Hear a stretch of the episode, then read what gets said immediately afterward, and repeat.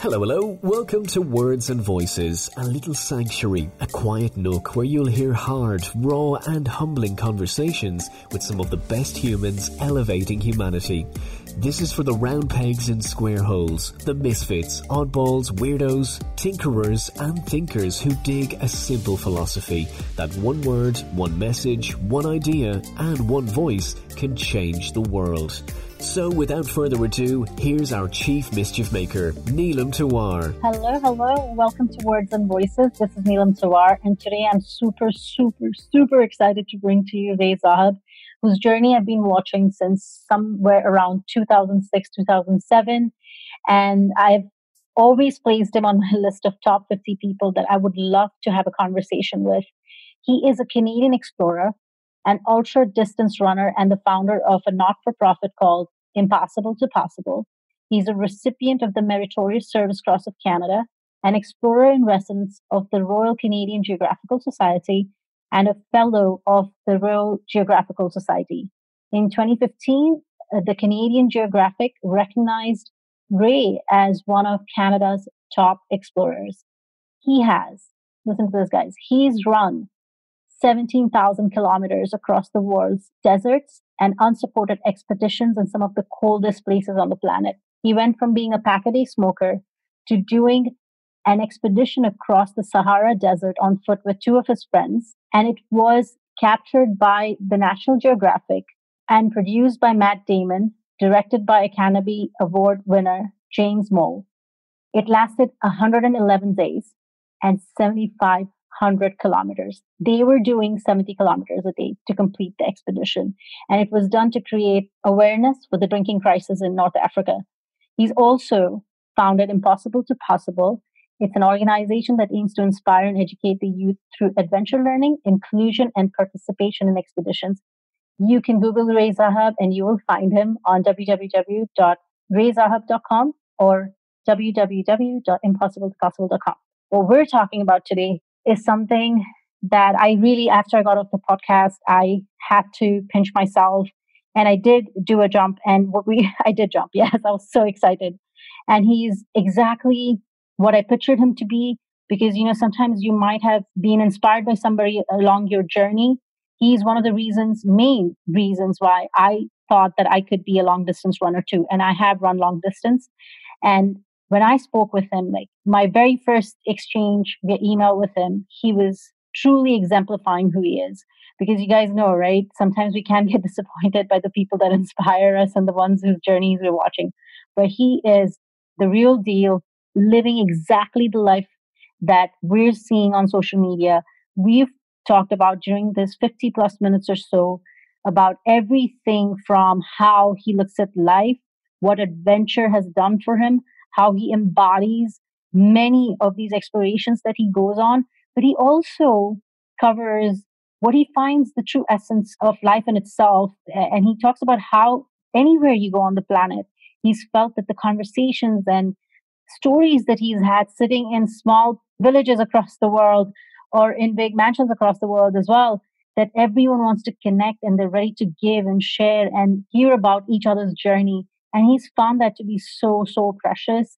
We also talk about what parenthood has given him.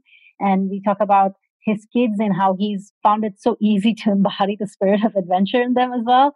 You will absolutely love these 15 minutes. Please soak in every word he has to say. I assure you, you will, in the very least, be inspired.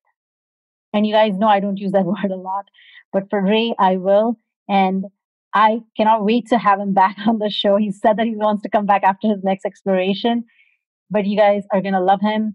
Enjoy and let me know what you think about it, right? Take care, guys.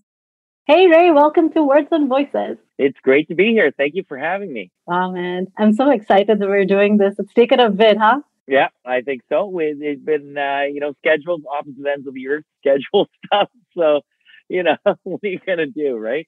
I know. I've been really thankful that the way I work has not been impinged because of the, the pandemic. I'm still able to do do things because of technology. And moments like these are when I get really like I get goosebumps because this is what like excites me that I'm still able to speak to people I adore and admire.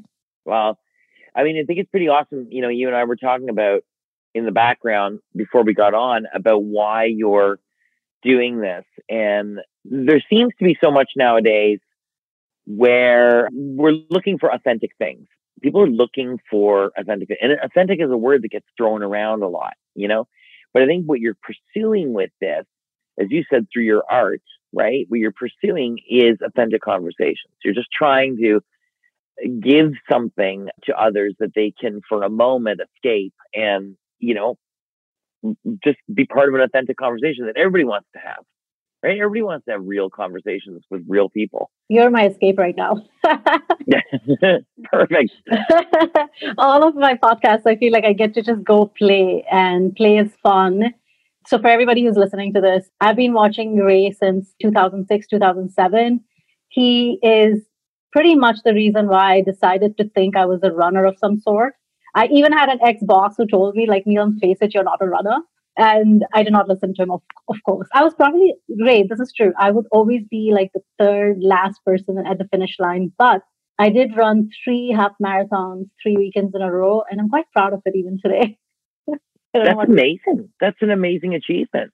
I mean, it's an amazing achievement. I think the even bigger achievement is when someone is telling you, well, you're not a runner. And you say, well, uh, yes, I am. I'm not going to let you define who I am.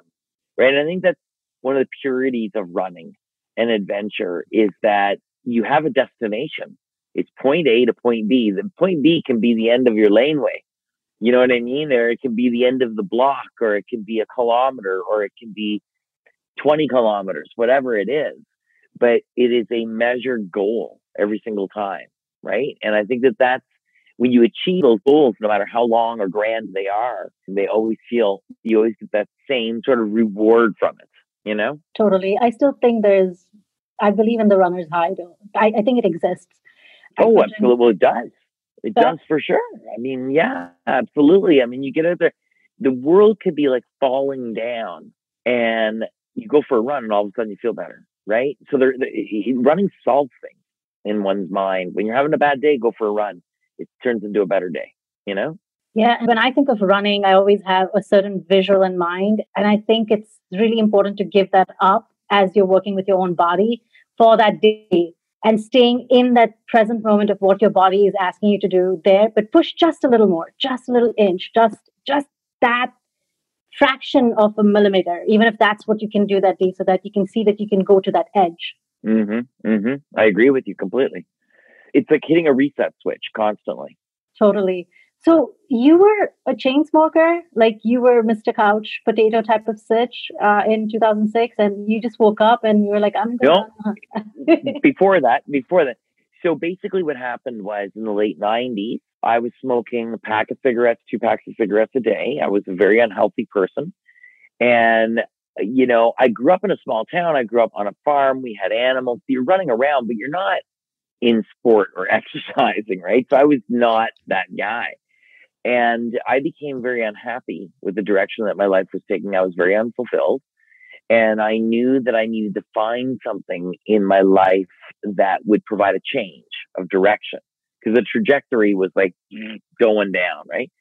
So I have a younger brother, John, who's an amazing athlete, and he inspired me to want to try and do some of the things that he was doing in the outdoors. He was a climber and a not a conventional athlete. Like in the '90s, you know, you're thinking athlete, you think football player. You know, he's he's not that. He was he was an Iron Man.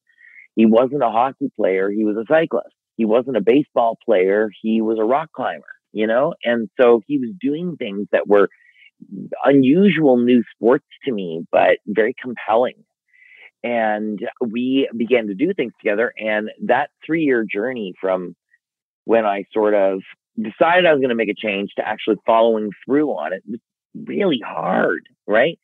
But I changed this outlook and through quitting smoking and changing my life 180 degrees, you know, from, you know, bottle of Jack Daniels guy to, you know, a head of broccoli. I always make the joke because you got, you know, wanting to and, you know, I became this very healthy person.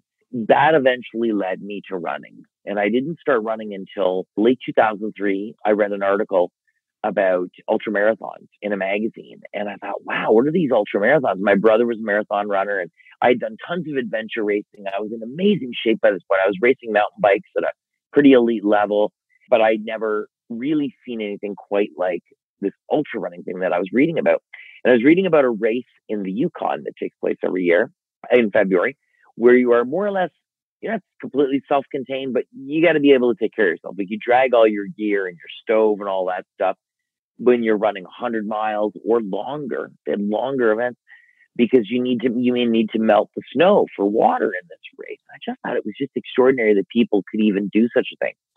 Long story short, and I'll get right to the punchline. Not only I entered this race, I never I never ran a 5K, you know, road race or a 10K. I'd done all that adventure racing, a couple of eco challenge qualifiers and stuff like that, but nothing nothing running. And this was my first running race. I entered it, and not only did I finish it, but I won it. And it set in motion for me this concept and this idea that we, and philosophy, that we underestimate what we're capable of doing. Human beings underestimate themselves physically, mentally, emotionally. And that race taught me that. It's a much longer story that, you know, it would take up the entire podcast to tell you. But suffice to say that that moment opened my mind exponentially to what the possibilities were. And I realized that at that point, in finishing that race and winning that race, 35 years of age, I mean, you know, I'm already down the road, right, into adulthood, but I'm learning things. It was like I was completely reborn. It mm-hmm. was a fundamental and structural change in the way that I thought about myself and my life.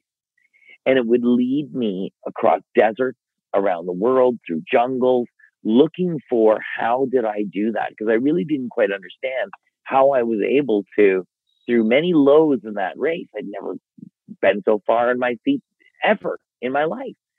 And so many times I wanted to quit, but something in me compelled me to move forward. And the more I moved forward, the less pain I had. The more I moved forward, the more confident I became. And I didn't know how I did it, but I knew that running was the teacher. It was teaching me I could feel that good while doing something that was completely contraindicated to feeling good. And so I um, started doing ultras around the world. And then that led me to the Sahara, which is the film that you saw. After visiting the Sahara Desert multiple times, my two buddies and I decided to run across the whole thing. So 7,500 kilometers over the course of 111 days, we ran across the Sahara, and it was the subject of a documentary film made by Matt Damon called Running the Sahara. And that's when things really once again took another turn and since then, I've been on expeditions professionally. That's what I do. I've been an explorer ever since. So for 13 years now, I've been doing expeditions to the coldest and hottest parts of the world.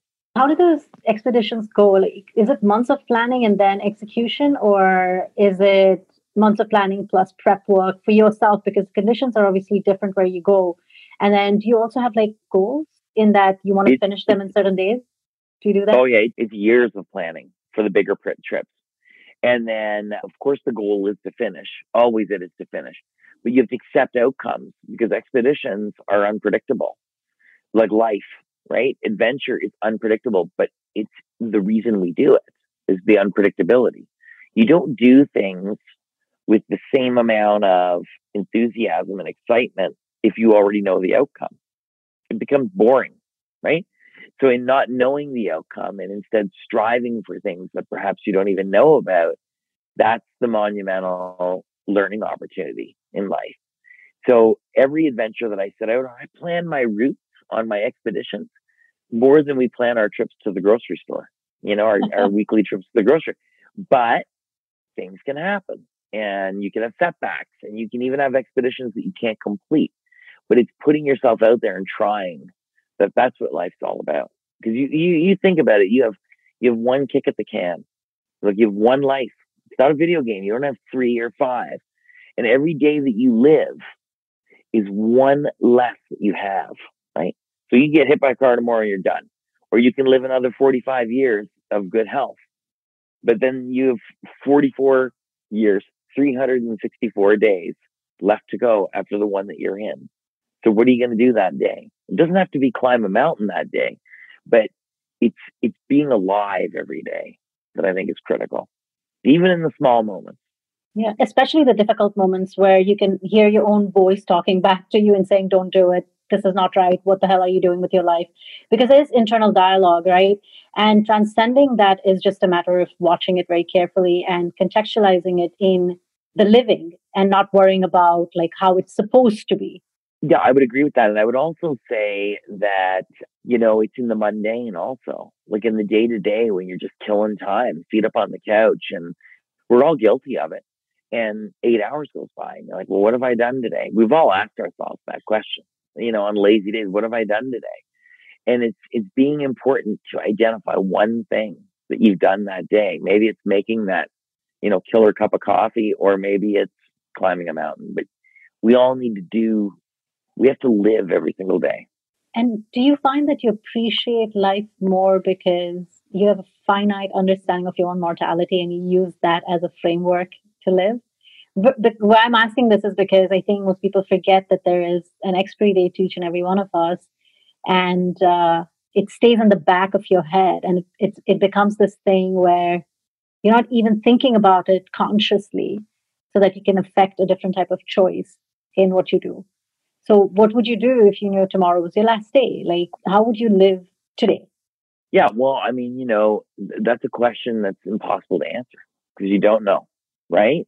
You don't know. And then once again, you're trying to predict an outcome. Just ah. by you, you know what I mean? yes, and we are. it's, un, it's unpredictable outcomes. Like, I mean, that's that's what life is all about is is accepting in the moment. Like, look at in a scientific experiment, we expect an outcome. We predict an outcome. It's what we go after. Or in solving social issues around the world and health issues, of course, we want to have a positive outcome. Like when I go on an expedition, I want to have a positive outcome. I'm not doing it because I'm excited about the potential of a negative outcome. But what I'm saying is, whenever you're blasting that rocket off into space, you don't really know what the outcome is going to be, not with 100% certainty. And because we don't know with 100% certainty what the outcome is, it behooves us to live with appreciation of the time that we have and just try to do things, you know, an activity that my, I remember my wife taught my daughters many, many years ago. Something that I still do when I heard her say it is I think of three things that I'm grateful for or thankful for from each day at the end of the day, no matter how small they are. And those are building blocks of other things. When you can identify that with gratitude and with an appreciation of life and day to day life, you're able to build on that. You know, I know it doesn't sound too adventury, but adventure has taught me to be humble in the things that we do and to never think for a moment that you've got it all figured out because you don't. Just when you think, you know how that is. When you think, oh, okay, I've totally got this now. I totally get this. Boom, something happens, changes, you know, something, and then it's not what you expect or what, you know. So, law of the universe, you know, laws is one of those kind of things. And becoming friends with that unpredictability, I think, is exciting versus to be feared because I just look at all the expeditions you've done. I've, I think the first time I have I might have heard of you or started first followed you on Facebook.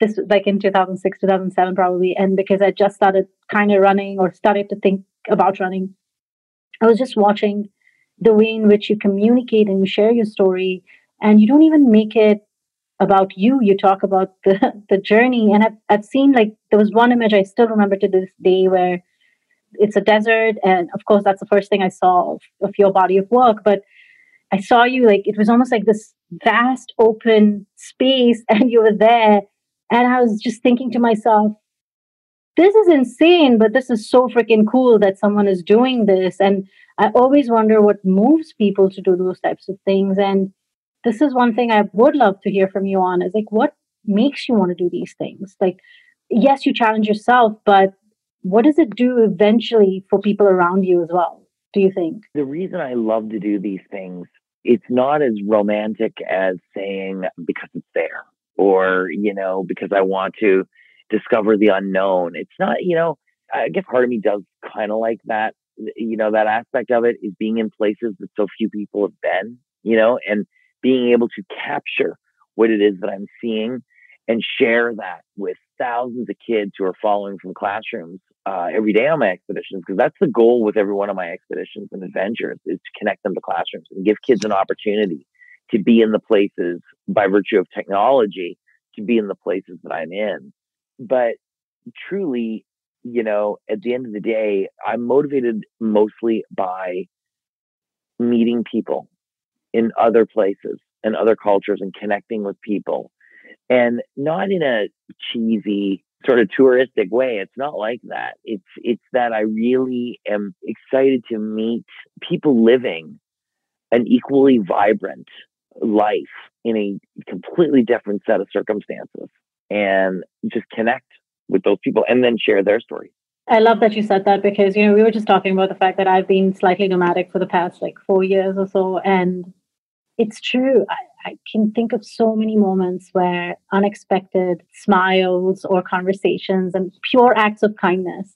And it humbles you. It really does humble you because you, exactly to what you said earlier, when you think you know it, something happens that switches the game up and it makes you look at things a bit differently. So that for me, it always kind of goes back to how am I doing things? What am I creating? What am I building? And where do I want to go next? And what do I want to help others this is going to sound the way it does in this moment. What would I like to see more people achieve without having a true agenda around it? and, but but being really sincere about it because I think India happened to me by happen chance. But again, there are no accidents in life, are there? Right? I've realized being on on the road that the scope of supporting and truly contributing magnifies when you're able to listen to the other person and really fully be present one of the things I find really interesting about you is yes, we were talking about this in the context of running, but the ability to stay present, how does that work for you in what you do? What do you mean? The ability so, to stay present. Without worrying about, again, outcome, of course, but without going too far out into the future and embracing that moment that you're in versus like going into say hey what if i don't finish this race or what if this doesn't turn out well for sure you have those thoughts, but think of this as another analogy that I use. The greatest things that we do in our lives are relative to us as individuals, as are the most difficult challenges that we face in our lives. The hardest things we go through are relative to us as an individual. You can't compare something that for you is emotionally or physically very difficult. You can't compare it with anybody else because to try to even orate what it is that you're going through is impossible for the receiver to pick up the message and truly understand it unless they're living it, right? It's just, it's almost impossible. And in the life that I was living previously, pre 2000, I was the guy that was happy on the outside, the life of the party, but I was truly unhappy on the inside. Like so much so that everything in life had a gray tinge to it. There was no happiness really, because at the end of the day, the waters of happiness were polluted. It's like if you took a barrel of water, clean, purified water, and you put a thimble full of oil in it, well, that water is no longer pure, right? That whole, so it only takes a little bit of that negativity, right, to destroy the whole batch. And then being on the other side of it now, where life is full of positivity and there are still setbacks, but I'd say you mm-hmm. err more 51% positive, let's say 49% negative you're much more better prepared in life to walk into a room that is dark and know where the light switch is when you've been on both sides. Whereas if you lived your life in the light the entire time, blissfully from beginning to end, and then one day there's darkness in the room, you don't know how to deal with it. You don't know how to turn the light back on. So I know in my day and day, when the lights go out, calm down, take a minute, figure it out, assess, okay, the light switch is over here and turn the switch back on again. So, of course, I think about the down the road on an expedition and what the outcomes are going to be, but I'm also very focused on what is happening now and appreciating the now as well, because I think it's super duper critical to appreciate the now. And it's never perfect. I mean, you have good days and bad days. You have days where you do things that you're you're not happy about. But for the most part, if you're skewing positive, then that's the most that you can expect from yourself. And everything after that is the icing on the cake. You know what I mean? Yeah. It's also about perspective, right? Because you've traveled so much and you've seen people who may or may not have as much as you do or I do, and they have so much contentment and they're even willing to share, which baffles me sometimes the perspective is critical as well and and knowing that there's no finite point even from day to day that we're trying to race towards yes goals absolutely but that gratitude that being in the moment as best as we can and The light switch thing I love because I talk about this with depression quite a bit and anxiety. I think I brush paths with both. And I think there's a bit to being a writer too. You have to have certain tendencies to feel deeply. And I always say, yeah, the, the thing doesn't go away. The anxiety doesn't go away. The depression doesn't technically go away. I'm not going to go to a doctor for it. I, I or like for what it's worth, I will go for that run though. I will go out and get some air. I will go pick up the phone. I will try and do the thing that I find most difficult in that moment, which is to express myself and probably ask for help. So, you know, when you have people looking quote unquote up to you, is it interesting or difficult for you to ask for help? Or has that just been who you are? Do you, have you struggled with that at all? Oh, no, of course. We all do.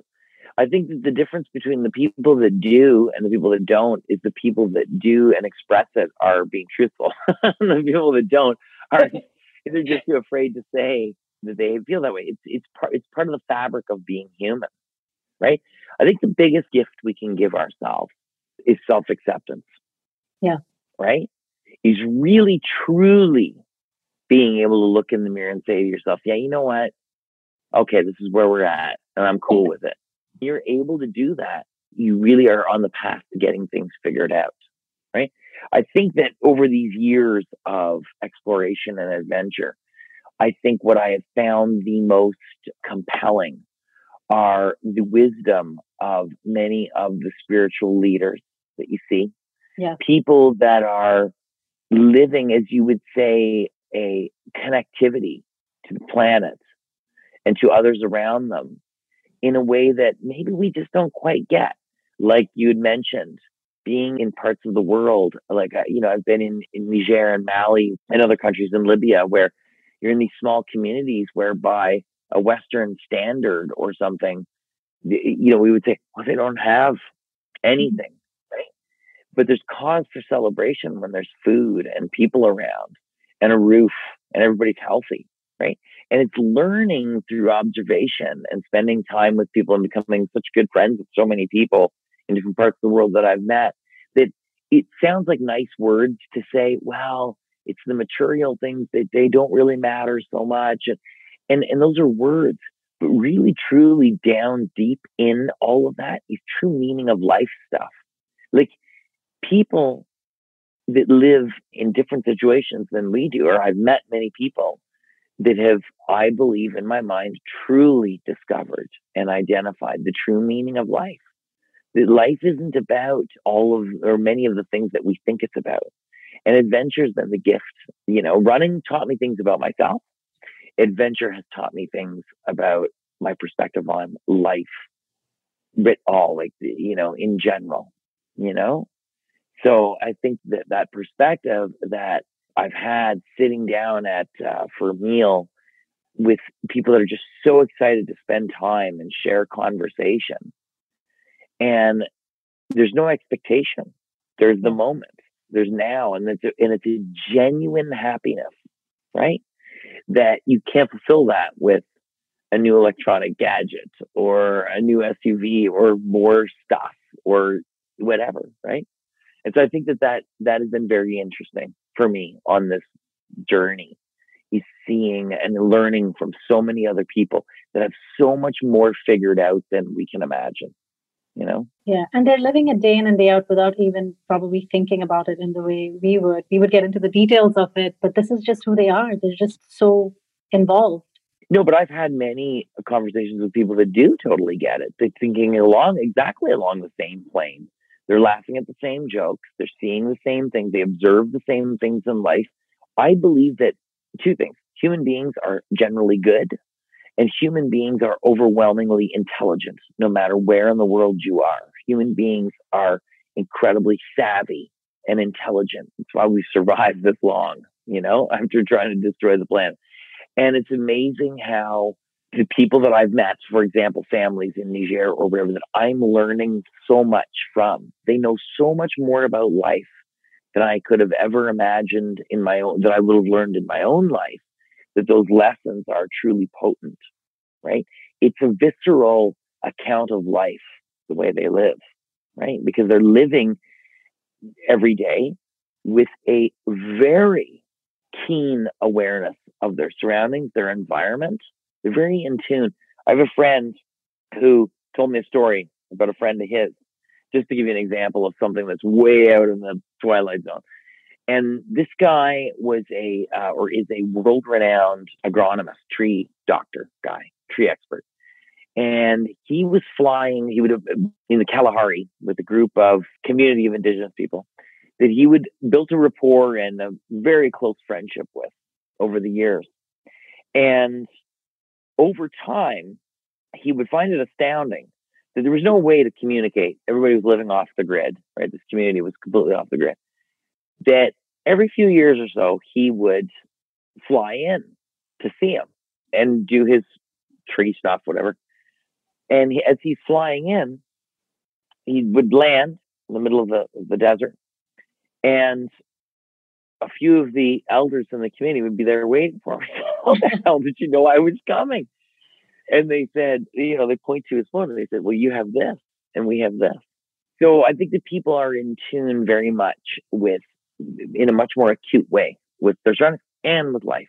And I've learned that from adventure. Yeah, and I think if you have a real connection with somebody, that is actually very possible. I feel like that with my mom sometimes. I'm thinking about something and she calls it the weirdest hour. And I'm like, I just thought of you. What's going on there? Like, if moms are different, of course, but there's also a study that says like prehistoric man, like if you go into millions of years ago, was was way more advanced than even technology. I think. Hmm. That's and, interesting. to flip it back to adventure, I think that you know, and uh, answering an earlier question that you asked, I think that being on this journey has taught me also a patience in oh. life, right? Where I don't want to live an accelerated pace. You know, the crazy thing is, I'll, I'll sometimes have to remind myself, gee, dude, you're 52, man. Like, you gotta like start remembering, like, you're 52 now, but I'll forget because it's not like I'm walking by. It's not like I'm taking selfies all the time. And it's not like I'm looking in the mirror all the time. So it, when I'm looking through my eyes outside my head and I'm looking around at the world, right? And I'm using my ears and I'm listening and I'm doing this thing around, the, I still feel like I I feel better than I did when I was 25, right? You almost, you to just slow the world down a little bit. I love that. I just love that you said that. I don't make comment on people's uh, age, obviously, but I don't think you've changed one bit since I first saw you in that magazine or followed you. But that is really interesting because age really, I think if you live this connected life, of course, in alignment with who you are, and in your case, you also have a physicality to it, then I think age is just whatever really it does it's it's just one reference point if when you think about it.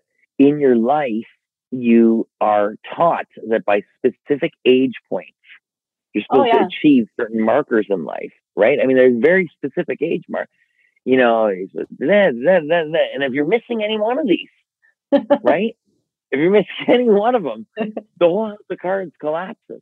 And by the time i hmm. was 35 doing that first ultra marathon I still was no money, was living in a renovated sandwich shop, you know, in my little town, which is now a music school, incidentally. And now, and and and those days I had a futon, I had my weights, I had a bed, and I had my mountain bikes, and that's what I had. I had nothing, but I was happy because I figured at that point, what I got to lose?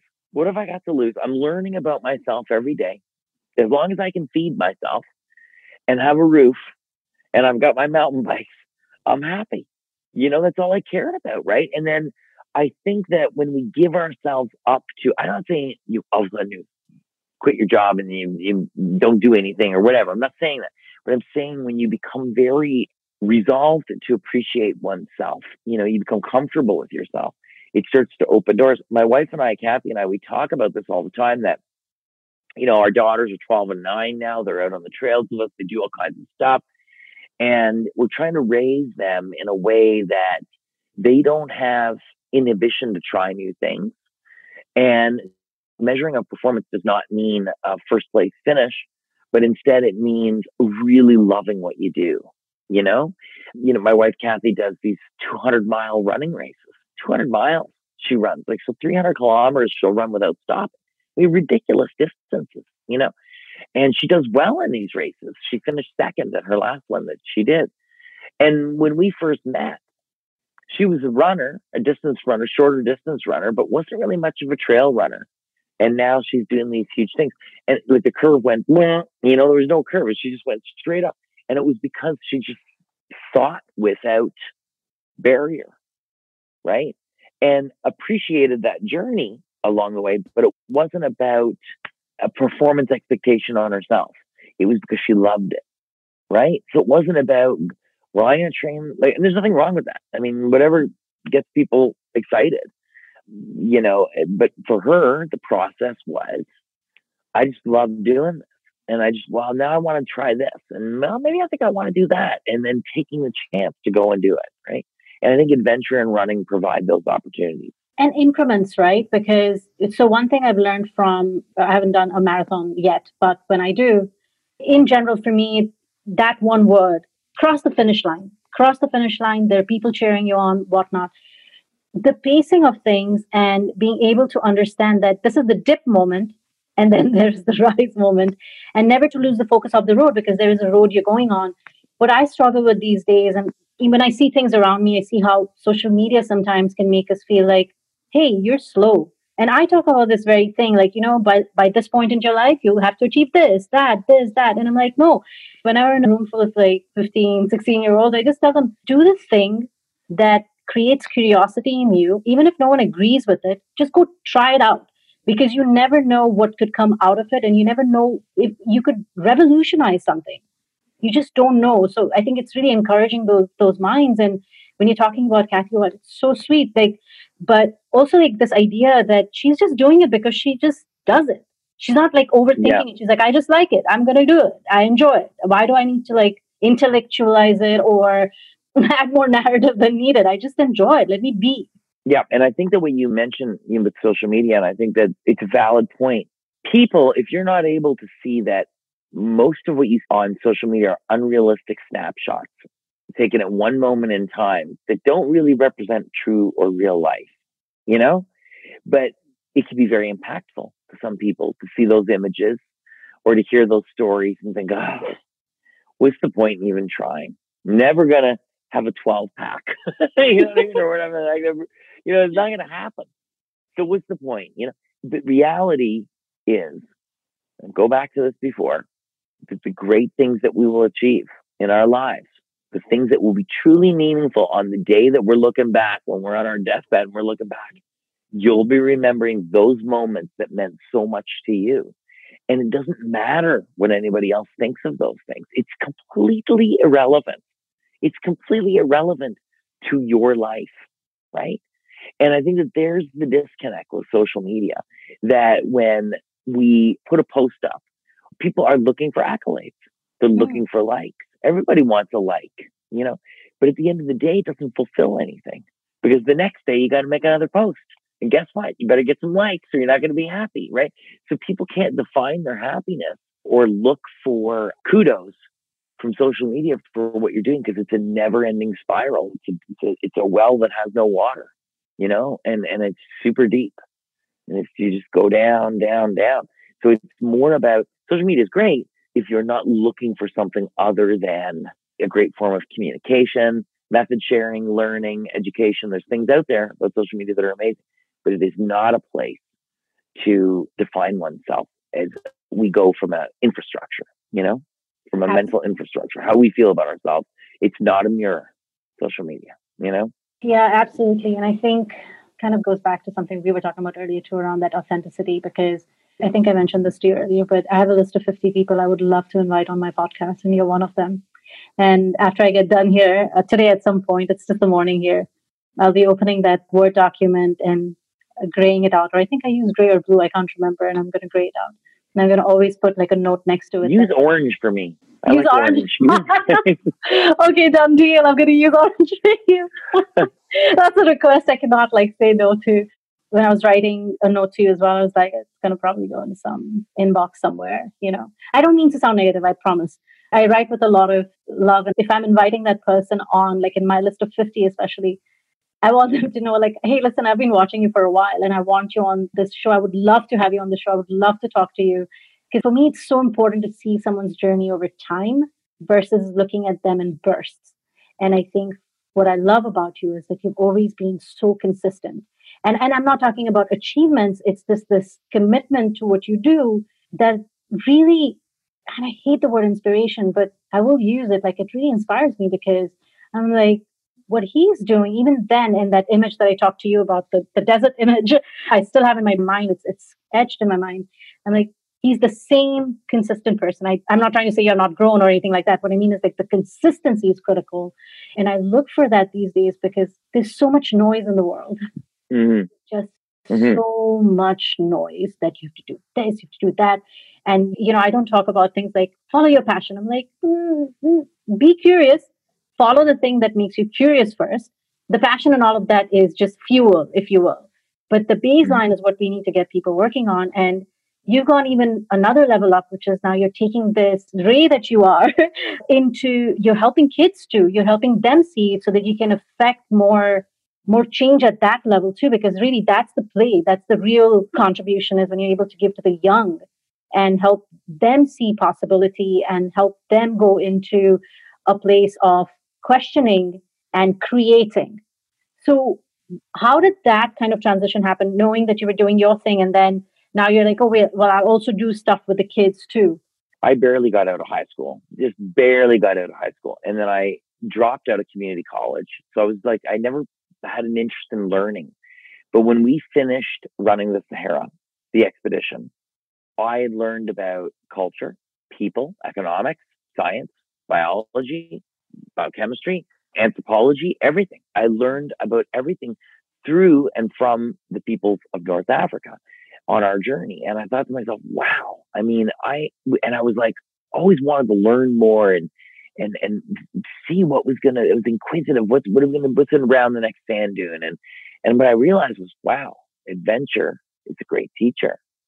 And I wonder if there's a way that we can take these adventures and use them as learning opportunities. And beyond my own expedition, create learning opportunities and expeditions for young people where they go and do the things that I do and they communicate what they're learning and the curriculum back to tens of thousands of students who are following along. So it was just like an evolution. And I thought my wife and I came up with the idea. And then our buddy Bob, who is the co founder of Possible Possible, all three of us. And we said, we've got to do this thing that gives youth an opportunity to go out and achieve something extraordinary, empower the other youth who are following them in classroom, but also it's highly educational from an experiential perspective, like an experiential learning model. In other words, running across when we went to Rajasthan, a group of six youth ambassadors from all over the world, 16 to 21 years of age, and they ran, I don't know, 20, 30 kilometers a day for six days across Rajasthan. And the subject that they learned about was access to healthcare and visited clinics where private health clinics in India that were extraordinary, the best healthcare in the world, and then visited with other medical clinics where one in 30,000 Indians have access to a doctor and they're using used syringes, right? And so giving youth an opportunity to see through the adventure and experience through the adventure and see and learn from the people and then share that with schools around the world. It's a very potent way to teach the most incredible thing is everything we do is 100% free. And so everything was impossible possible, free for the kids that go, free for the schools to participate. And I'm a volunteer in the organization. I do this because I love it. And the biggest question I get from people is less about how we got it started, but it's like, what do you mean you don't get paid? I'm like, yeah, well, I just do it because I love to do it. I mean, obviously my expenses are covered, right? But I, and it's, well, how do you fund it? Well, I do my expeditions and I develop sponsor relationships and then the sponsors help to fund it. And well, that's not a business model. It doesn't matter. It doesn't exactly. matter if it's oh unconventional. Oh it yeah. doesn't matter because we're, we're achieving the goal. We've done 15 youth expeditions all around the world. Yeah, finances are tough every single year. We struggle to fund the youth expeditions, but we get it done. We get it done, you know, and we find a way and we just believers, you know, and I think that that's people automatically, and Impossible Possible is a great lesson in that. and it's easy to do when things aren't going our way, we automatically skew to the negative. But we've never done that. It's not like we we're running around in a in a field of daisies or something with with you know with our hands up in the air. We work hard. We work very hard to do it. but we never lose hope. We never ever lose hope that we'll be able to fund the next youth expedition or we'll be able to. And it's that application to the day to day that I think is part of what adventure has given to me. And it is an adventure in itself, isn't it? Because you don't know how it's going to come together, but it will. And yes, no, you, yeah, sure. yeah, you don't know, but do you know how many times we've committed to well, less so with the youth expeditions, but I've committed to an expedition. I say I am going to run 1,200 kilometers the length of the Atacama Desert, and when I make that commitment, I don't have a penny of funding to go into that expedition, but I'm committed. And do you know what I say to myself? I'm going to the Atacama Desert, but you don't have any funding. It's going to happen. I've been getting on planes when the sponsor checks are rolling in. you know, like I've been getting on planes, right? It's an unwavering belief. If you keep working your ass off, you can make things happen. But you have to like it. You got to go that extra mile in belief and faith that you're going to make it happen. I read somewhere, don't put doubt in a place that you planted in faith.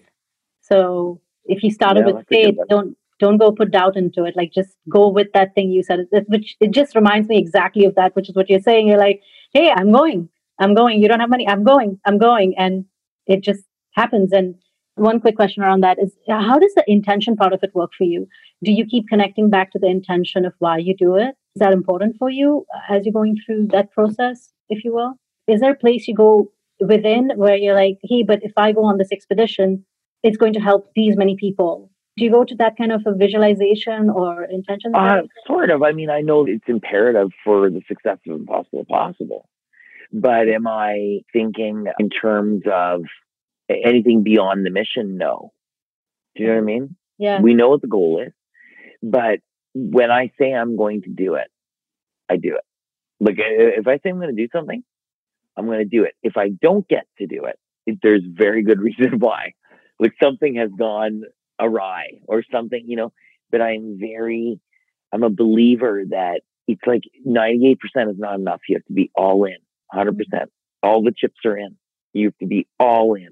And if you're all in, you'll make it happen. I agree with you. I had this girl once say to me when I quit my job and I was just flying from New York to India, this, this 2017 she was in the kitchen and she said she says to me what if you fail? And i really looked at her as if like what is that question even i don't understand what that means. And it was not arrogance i promise you it was just no i had zero comprehension of what success failure means. I don't care for it i'm like hey but this this, this yeah no i don't know what what you're saying you know? Yeah exactly. Okay two quick questions for you. What do you think your daughters have taught you? What has being a dad taught you Oh, it's the greatest thing ever. I mean, it's, I mean, there's nothing I love more than being on the trails with them, doing things with them, seeing them become their own people. You know what I mean? And developing their own things and passions in their own lives. And every person's true purpose is different. We all have an individual purpose. But for me, it defines my purpose. You know, like eh, being a dad is the ultimate thing for me but I always knew I wanted to be a dad. Even in the days when I thought I'm never going to do anything with my life, even in those days, I always knew, geez, I always, I've always loved kids. I always wanted to be a dad. Wow, how amazing. And this was a dream for me, huh, by the way? I'm glad we were able to get it together so that we could, with the time zone, make it mm-hmm. happen, you know? Totally. totally. So I'd love to continue the conversation again down the road, you know, maybe after the next expedition as well, you know, and maybe see what comes up next. You're like just welcome all the time. Come back. And one last thing I have to ask you before we switch off for now, at least. Any message you want to leave someone with today? Anything on your mind? You want to share? For runners or for people in general? Just I think general. you know what? It's never underestimate themselves. You know, somebody once asked me. They sent me an email and they said, "I've read your books and I've seen your videos and I, I really want to start running. I really want to start running, but I don't know how to start." On the couch. I don't do any exercise. I've never really exercised in my life. I don't even know like what kind of shoes to buy. And I said to them, well, you know what? You never finish a marathon unless you walk the first step, right? You're never going to get to the finish line. So I said, get up off the couch, walk to the door, turn around, walk back to the couch. That's day one, right? Day two, get up from the couch, walk to the door, put your shoes on, walk outside, walk to the end of the laneway, turn around, come back inside, da, da, da, da, da. And each day go a little bit further. And each day don't try to, you know, build a mountain. Rome wasn't built in a day. It's amazing how many of these old sayings that we have that have been handed are actually there's so much truth in them. And every where the hell that come from? Most of them we don't even know where they come from, but they're ancient wisdom that means something, right? Anyhow, the point is, before long, you logarithmically build that time up. And before you know it, you're running a few steps. And I'll tell you, I've heard back from, there's been more than one person. There's been many people over the years. I hear back from those people. They say, Oh my gosh, you're not going to believe this. I ran a kilometer today, a full kilometer. I ran a mile and I didn't have to walk. I ran a mile. And the feeling that they're telling me in that email is exactly the feeling I had when I put my hands in the water at the edge of the Red Sea, right? It goes back to this relativeness of the achievement that one has. It is as equal and great an achievement as running across the whole Sahara Desert is that one mile completed that they did that day. It is exactly the same. There is no distinction between the two other than, you know, climate and everything else, right? Because they're experiencing the same exhilaration, the same feelings of accomplishment. So my advice to that I would leave people with is to never underestimate themselves. That every single person in the world is capable of doing something extraordinary if they choose to. I did run my first four miler today since the pandemic. So I didn't even know if I could, really, to be honest. I, I really didn't. I but I knew today was the day I was getting uh, the run in because I was doing warm up for the past two or three days. It was like let the body just get acclimatized. And today I did my run and I stopped and I started again. I you know paced it out and I was like, still got it. You know, it's okay. It's fine. I'll take a break tomorrow. But that same concept you do bit by bit, in, inch by inch. Don't judge yourself because it's just the worst thing you can do to yourself to judge yourself. It's not fair to you. Exactly. No, exactly. Exactly. Thank you so much. Thank you so much, and we'll chat again soon. Thanks so much for stopping by Words and Voices with Neelam Tawar. We can't wait to see you again with another voice and more words from game changers, movers and shakers, and quiet visionaries creating a dent in the world. Oh, and please don't forget to comment and share what resonated with you here or on info at neelamtawar.com. Till we meet next, and as Neelam says, be good to you.